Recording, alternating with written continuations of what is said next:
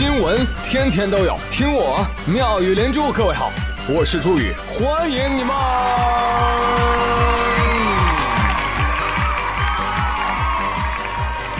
谢谢谢谢谢谢各位的收听啦！上一期的节目当中，我给大家留了一个话题，说开学了，作业做完了没有啊？小齐的窝他说。说到作业，我就想狂笑。幸好我已经上大学了，没有作业。但是我记忆好啊，我记得我初中的时候，我们班一男生放完假回来之后跟老师说：“老师啊，我作业放书包里，书包让鞭炮给炸了。”老师说：“哼，是吗？那你把作业尸体给我拿来。”来，男生说：“老师啊，作业都已经被挫骨扬灰了。”你每次都这么说。草草说：“嗨，宇哥，我们重庆高温，延迟开学三天。哟，了不起！你们重庆跟我们不在同一个时空啊！我记得我以前上学的时候，我就在看某星际穿越的电影的时候，我就听到女主角在说：‘哎呀，不好了，在这个星球七年等于地球上一小时。’你知道我内心想的是什么吗？我想的是：哇，太好了，那我就在这儿补作业吧。这就对了。任性淋着雨，他说。”呃，虽然毕业好多年啊，但是一听到别人说你作业写完了吗，我还是有生理反应。你的病情已经无药可医了。其实我说这么多，我就想问问朱宇啊，你晚上到底几点更新啊？啊？哎，不正说作业吗？怎么扯到我身上了呢？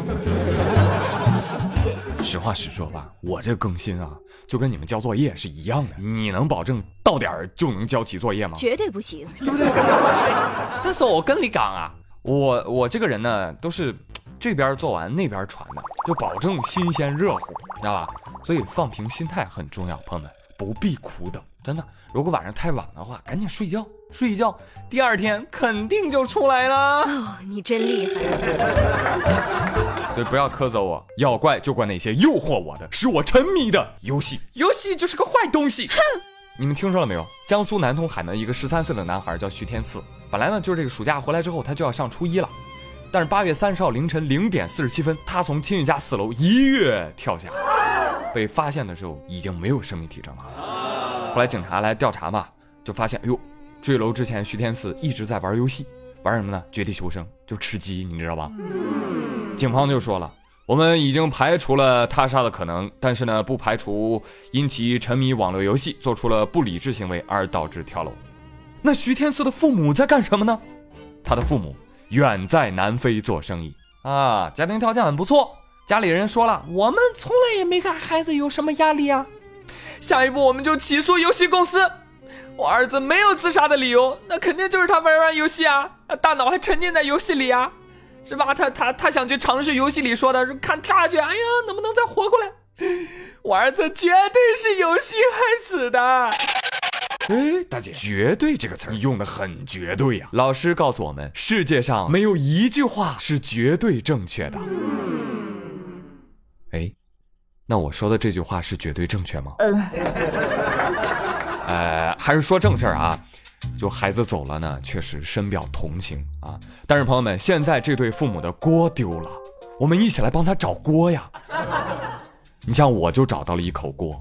谁呢？地球。那如果地球没有地心引力，是不是小孩在楼上跳下去也不会有事儿啊？甚至还能再跳上来，非常的开心。我呸！还有其他网友说了，那如果地产商不建楼，那小孩跳下去也没事儿。哎，对喽，这个思路就对了。如果厂家不卖给你家小孩电脑，你小孩就不会玩吃鸡，对吧？你要国家电网不给电，那你小孩也玩不了吃鸡，是吧？运营商不给通网，那你小孩更玩不了吃鸡，是不是？但实在不好意思，两位家长。恰恰是吃鸡游戏告诉我们，从四楼跳下去是会死的呀！所以我真的呼吁广大的家长朋友，管管孩子，救救孩子，管管孩子，救救游戏吧！明白吗，朋友们？就指望这些父母不逃避责任是不可能的，指望这些父母说承认家庭教育的缺失，甚至是失败害了孩子，那也是不可能的。但是父母啊，可以背锅的东西那么多。我求你们换一个甩锅行不行啊？你像我没钱，我从来也没有投诉过钱包啊，是吧？我沉迷人民币，也从来没告过央行啊。连人民日报都站出来说了，在电子竞技已经纳入杭州亚运会比赛项目的今天，妖魔化网游是不理性的，呼吁取消网游也是不现实的，是不是傻？你知道，你知道上一期我说了亚运会哈，说了咱们篮球还有女排夺金的事情，但你们知道吧？亚运会还有个电子竞技项目，我们中国队依然夺金了。但就在这样的情况之下，你去看看互联网上仍然有这样的评论。哎呦，大家快去看看这几天所谓的夺冠画面吧！你看那个四个孩子里面，三个是近视眼儿，其中两个很瘦的，跟吸毒了一样；另外一个体型很胖的。我不是在恶意贬低他们的身体啊，孩子是无辜的。我就想说，游戏这样的东西真的值得去夺冠吗？这个也能算体育项目？这对年轻人不是正面引导，是无声的伤害呀！下面跟评是是呀是呀，网络游戏害了多少青少年？为什么还要大力融资开发啊？这开发游戏的人跟制毒有什么区别？有人需要医生吗？我的天哪，这都八一零二年了啊，怎么还有这样的言论？所以我想说啊，锅不在游戏，在哪儿呢？在沉迷。要防的是沉迷，要防的不是游戏。什么时候大家能想明白？对于很多人来说，沉迷的对象它并不局限于网络游戏啊。当然，防沉迷系统一定是游戏公司需要考虑的、需要做到的。其实，还有更重要的一环是需要家长来完成的。如果你的孩子业余的体育文化生活丰富多彩，或者呢作业五花八门，我相信你的孩子是不会沉迷的，信我。另外呢，我觉得也需要给游戏分个级吧。呃，说级不说吧，文明你我他。开学了，开学了啊！大家一定要打起精神，因为现在的开学典礼哇，真的是好精彩啊！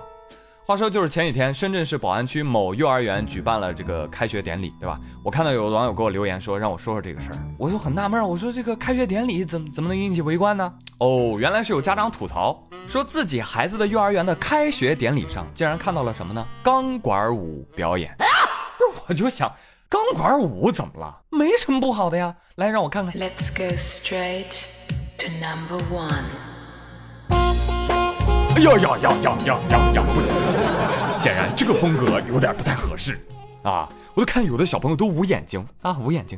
我要下车，这不是去幼儿园的车。下车？门都给你焊死了，你下车？哎，园长，这个方法好啊！孩子们退学不要怕，毕竟啊。孩子他爸爱看呐。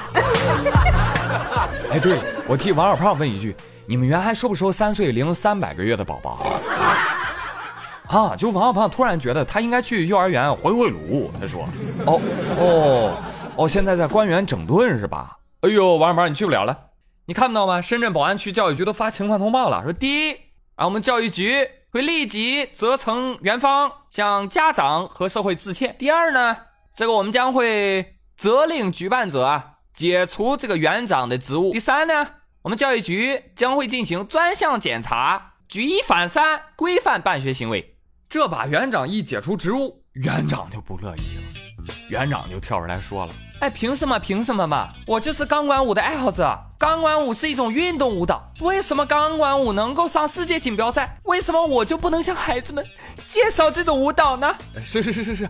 您说的没错，是吧？钢管舞确实是对技术、身体素质要求很高的一种运动啊，每年也都有国际、国内的专业比赛啊。但是舞是好舞，它动作露骨啊。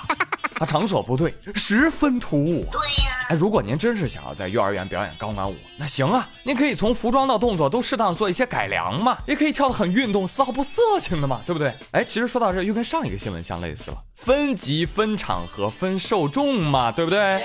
而且我跟你说，园长做生意嘛，你要懂得尊重市场，尊重文化。那既然大家对钢管舞的接受度还没有到那么高的程度，那咱就慢慢来。你急什么急？非得开学仪式跳啊？非得在国旗下面跳？忍你到现在了，你以后舞蹈课教行不行啊？真是被你气死！你呀，你就错在不动脑袋，嘴硬。那我没错，我就没错，我是钢管舞推广大使。少来了，哼！或者你就是想让家长报班吧？商业套路谁不懂？真是的，还想立牌坊，简直了！你说你这个跟爱喝奶茶还要问一问，哎呀，这个奶茶里面含糖量是多少的网友有什么区别？哈？比如说，所以奶茶里到底含多少糖呢？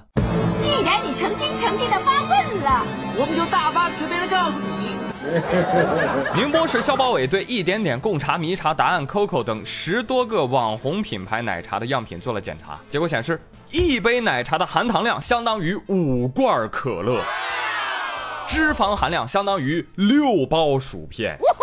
那我也不怕，我喝奶茶的时候都点无糖奶茶。对，检查发现无糖不是真的无糖，相反，其中的糖分含量一点儿都不带少。震惊了吧？